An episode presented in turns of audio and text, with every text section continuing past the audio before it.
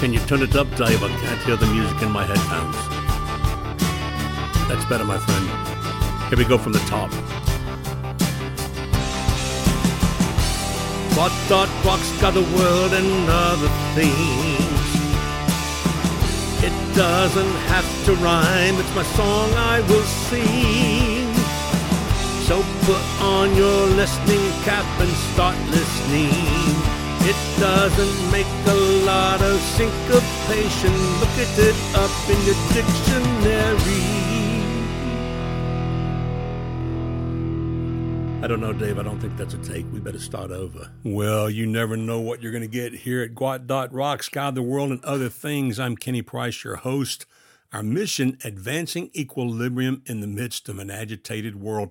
This is Season 13, Episode 383. Title, Dr. Price, I presume. Subtitle, I Love Bright Lights. Since I began serving God in dedicated ministry at the age of 17, I have visited a lot of sick people in the hospitals. When I lived in the Dallas-Fort Worth area, I visited a good portion of the key hospitals that existed in that region at the time. On one particular visit, I had to meet up with a church member who was going to have major surgery. As was my custom, I made plans with the person to pray for them in their hospital room right before they were scheduled to go to surgery. I was on a tight schedule that day, but made it to their hospital room before they were scheduled to be wheeled down to surgery. When I got to the room, the bed was already gone. They were on their way to surgery. So I went downstairs to the usual holding place for surgery prep. I went back to the holding area, you know, or maybe you don't know, but the prep rooms where they insert your IVs, take your vital signs, do any shaving of the body area they're going to cut on if it has hair, etc. When I got to the surgical holding area, I couldn't find the person, so I asked a nurse if they knew where the person might be.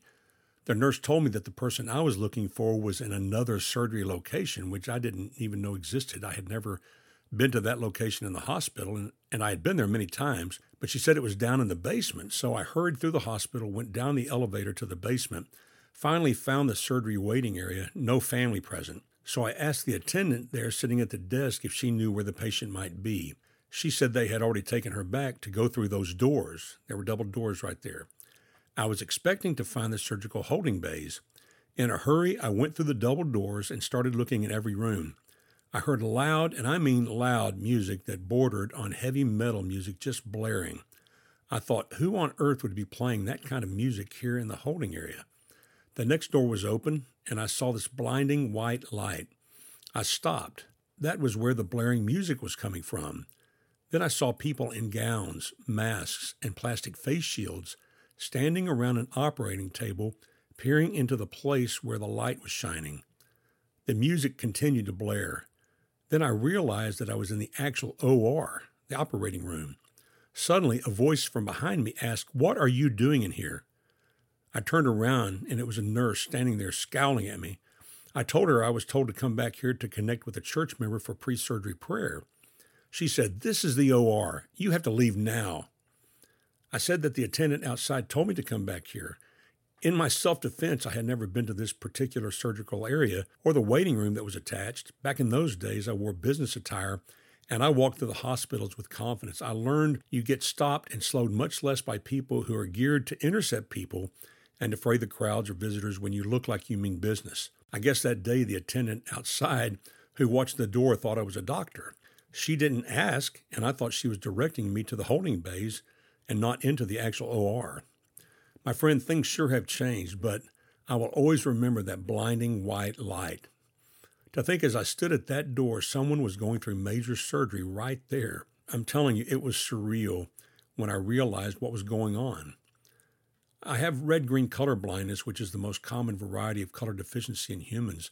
I can't see shades of red and green the same way as other people with normal color perception do. Because of that, I really like bright colors, bright lights, combine LED lights with multicolors that include blue, and I'm in illumination heaven. The invention of LED lighting has been transformational for the world in so many ways. I remember back when I was a kid, my dad said, "Kenny, turn off the lights. Light equals heat. You're not only wasting electricity, you're heating up the house." I can tell you, my friend, that growing up in a hot, muggy Texas environment in the summertime, you did all you could to control the excess heat. LED lighting uses a fraction of the power normal incandescent lights do. It has long life expectancy, and it can be manipulated to provide the color spectrum, etc. I really enjoy my LED headlamp that has that elastic band contraption that holds it to my head so that my hands are free to work while my spotlight on my head illuminates what I'm looking at.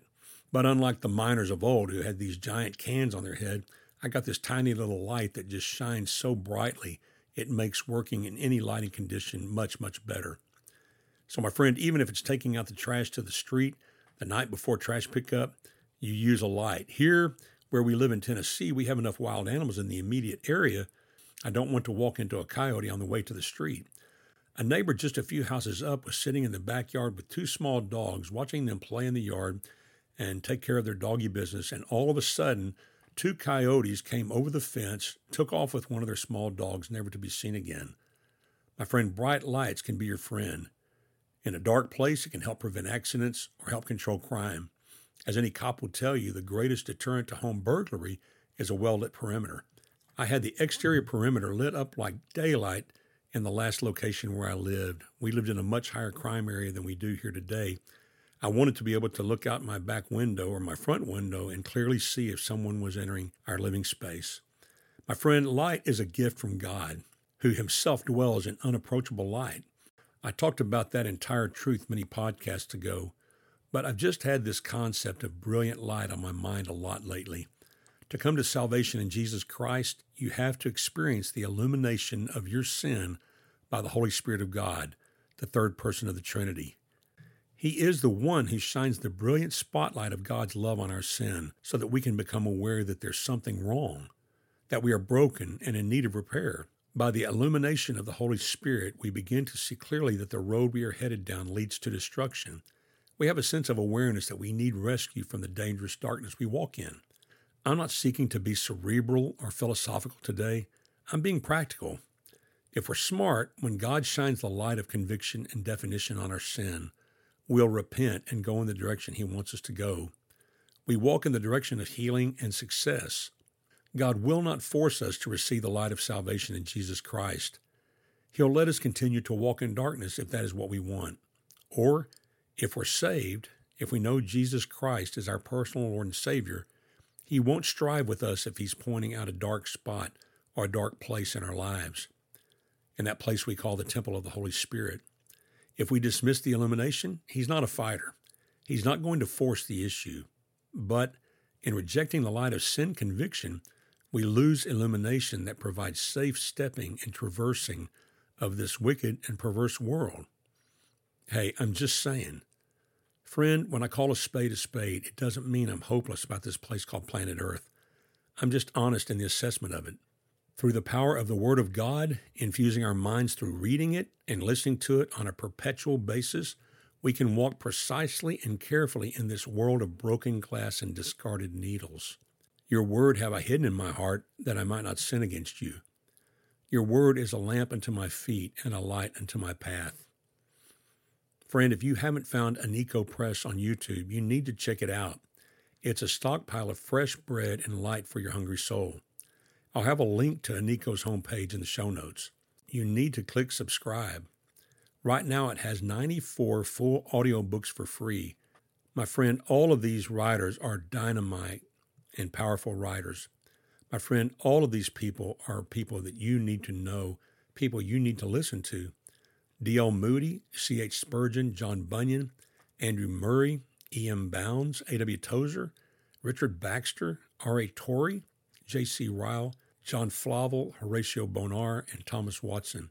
I have recently discovered the Puritan writers Flavel and Watson, and I'm telling you, they are profound in their thinking. Also, there are a bunch of good audio Bibles for free in your app store. Your app store should have the Holy Bible from Life.TV. Bible.is is a great audiobook. I'll have links for these resources as well. On gotquestions.org, there's a great article on the role of the Holy Spirit. It's titled, "What Does It Mean That the Holy Spirit Will Convict the World of Sin, Righteousness, and Judgment?" The first paragraph says, in John 16:8, Jesus promised to send the Holy Spirit. It says, when the Spirit comes, he will convict the world concerning sin and righteousness and judgment. In this verse, we see a threefold ministry of the Spirit that is found in the English Standard Version. In this verse, we see a threefold ministry the Spirit will perform in relation to the unsaved world. He will convict the world, that is, he will reprove it or show it to be wrong. This reproof will target three areas in which the world needs admonishing: sin, righteousness, and judgment. Friend, I encourage you to click the link in the show notes and read this power-packed single-page document for yourself. I would make one slight correction. It's not just the unsaved world that needs the Holy Spirit's giant spotlight of love, shining on sin, righteousness, and judgment. We all need the supernatural illumination to steer our hearts to His pathway of success. And with that, my friend, I bid you peace.